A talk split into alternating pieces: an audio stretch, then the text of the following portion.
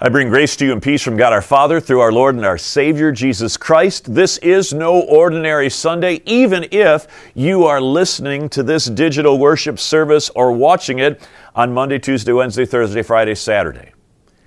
This is still no ordinary Sunday.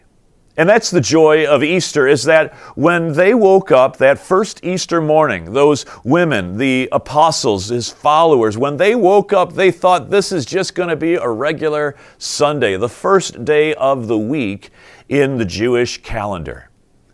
They thought it was going to be a regular Sunday where they were going to go to a tomb and they were going to find a body that had been executed, and they were going to prepare it and do other stuff in order to honor the one who had died. That's all they thought. They thought they were going to go through their Sunday morning in a very ritualized, normal human way, even though it was so clouded with utter sadness. And yet, the fact of the matter is, Easter was to be no ordinary Sunday. Hey, but before we get to that part of the story, let me just ask you a question. Have you ever had the sense in your soul that He is not here? That God is not present? That maybe even you would go so far sinfully to say God doesn't even exist at all? You know, in the whole world of philosophy, that's called secular materialism, the idea that there is nothing more beyond that there is no spirituality, there is no heaven, there is no God, there aren't angels or demons or anything else. The only thing we have here is utter materiality, molecules, quarks, all the stuff that we manufacture the things we live with. That's the only thing that exists, this material world, and therefore we are nothing but a secular society. We are just here today, politically active and doing our thing, and we are gone tomorrow, and we hope the next generation has fun while, while we push up daisies or feed worms. Uh, it's pretty startling talk from a pastor. I understand that, and I recognize that I might have just upset some of your apple carts. I, I completely understand that. But you know, if we're really honest, there are moments in all of our lives where, like the apostles who walked with Jesus, we will say, Lord, I, I do believe, but help me in my unbelieving.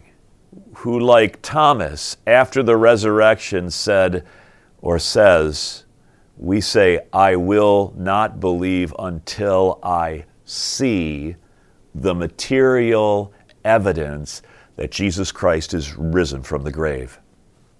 We all struggle with this. Every one of us has a level of doubt that is active in our hearts. And so when we read those words in Luke chapter 24, He is not here, we say, Hey, I, I know that. I've said that about 17 times today. In the past 24 hours, that has been maybe not on my lips, but it certainly has been in my heart. As I watch Ukraine war on the news, I see the, the genocide going on in Bucha and Mariupol. When I hear about wars and rumors of war, even here in America, I see and hear conspiracy theories or maybe even participate in some of them. I understand that. There is something going on in this world that causes me to question whether or not a God even exists at all. Um, by the way, this is not unlike what Matthew, Mark, Luke, and John and Paul were dealing with in the decades following the actual resurrection of Jesus Christ.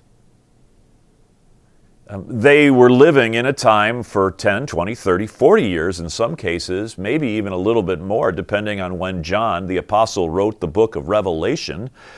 They were living in a period of time with every successive and passing year, they would scratch their head and say, Where is he?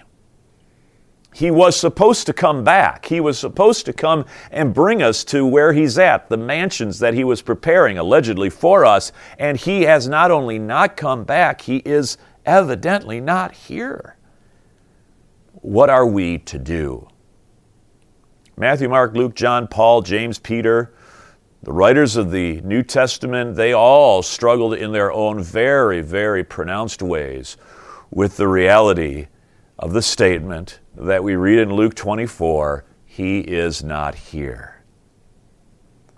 You see, I can't help but wonder when Luke was deciding what he was going to record and what he was not going to record from all the events that happened on that not ordinary Sunday, the first day of the week, the resurrection of our Lord Jesus Christ. I can't help but wonder if Luke decided, you know what? I'm going to make sure that I record the words of that angelic being to those three fearful women that were gathering there at the tomb I'm going to make sure that I record his words because his words are really operative for the experience of the whole Christian church.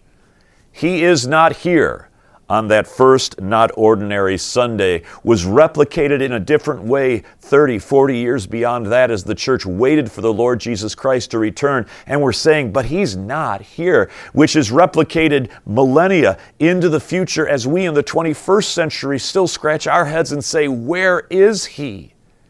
He is not here. So, what do we do?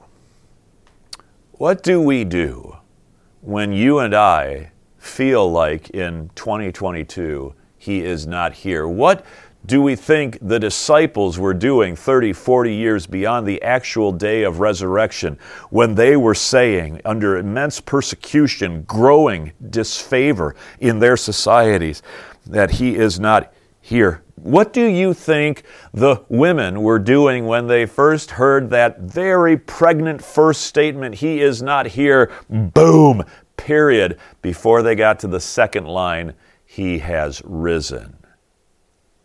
Well, we are afraid. We doubt. We may replace some of that fear and doubt with not healthy things drinking, drugs, greed, covetousness, materiality, getting things to ourselves to make us feel better. We may do all kinds of things in order to fill up that heartache that comes with the statement, He is not here.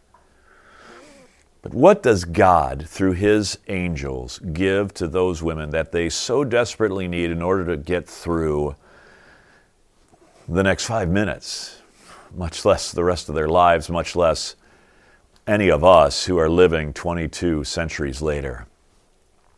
He gives that great phrase, He has risen. He ties the faith of those women to the historical videotape of the Lord Jesus Christ coming out of the tomb. And the Lord Jesus Christ, make no mistake about it, actually shows himself alive after being crucified. You see, this is how God does his business, and it is how the church has consoled itself through the years. When we get bogged down in secular materialism, when we get lost in the notion that there is nothing more beyond that, we are only here to breathe for a certain span of years and then we push up daisies or feed the worms in our caskets in the ground. While we get lost in all of that, the scriptures invite us to say, He is not here. That's true. It was true then, it's true today. And yet, we also confidently say on this not so ordinary Sunday, along with Monday, Tuesday, Wednesday, Thursday, Friday, and Saturday, He has risen. You know, it's one of the odd little pieces of grammar. I'm a word nerd. Maybe you're playing Wordle these days or Quordle or, or you like bananagrams or, or whatever else. You've got Scrabble, these word games that we play. I, I love a good word game. And, you know, in the church, there's certain words and phrases that we use that are sounding a little bit odd on the ear. One of those words or phrases that we often hear is the phrase, He is risen. Not that he rose, although he did. Not that he has risen, although that is also actually true. Not that he updone and rose, as they may say in more rural parts that I was born and raised in. No, no, no. He is risen. What is the odd intent of that very unique phrase? He is risen. It is to say that in this present moment of what, uh, 930 7 on the what 20 what's the date today matt? The 21st the 21st i was just talking to matt mclean. Yay matt mclean. Uh, the 21st of april and we're in 2022 still right? Yeah we are. So on this particular day at this particular moment is it true that currently he is in a resurrected, victorious state?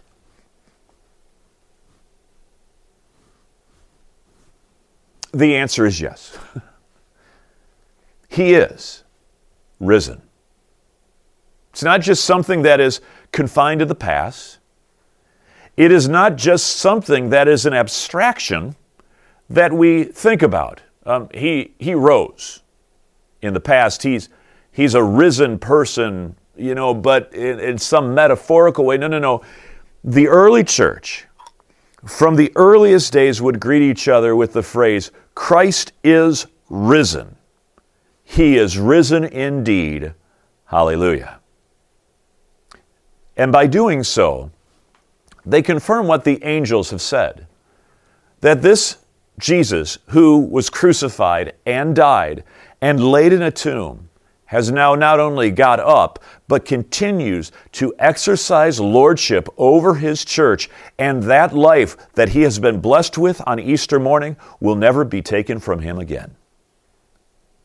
You see, Easter is not just not an ordinary Sunday. Easter means that every day we live, Monday, Tuesday, Wednesday, Thursday, Friday, Saturday, and Sunday, are not ordinary either. They're not ordinary because we know that He is here. He is truly present with us. How do we know this? Because He is risen indeed. Hallelujah. Your sins are forgiven. Your purpose in this life is secured. Your heavenly home, that mansion that Christ has gone away to prepare for you, it is being prepared. You have a future beyond this material plane in which we live. That war taking place over in Ukraine, where so many atrocities and human sufferings are taking place, there is the Lord Christ even in the midst of that. There are Christians there who are contending for the faith of Jesus, even while there are civil military people at work in that environment who are contend- contending for the freedom of the Ukrainian nation. All of those things are simultaneously true. Why is that? Because Jesus lives. The victory has been won. He is risen, and on this not so ordinary Sunday, He is risen indeed. Hallelujah.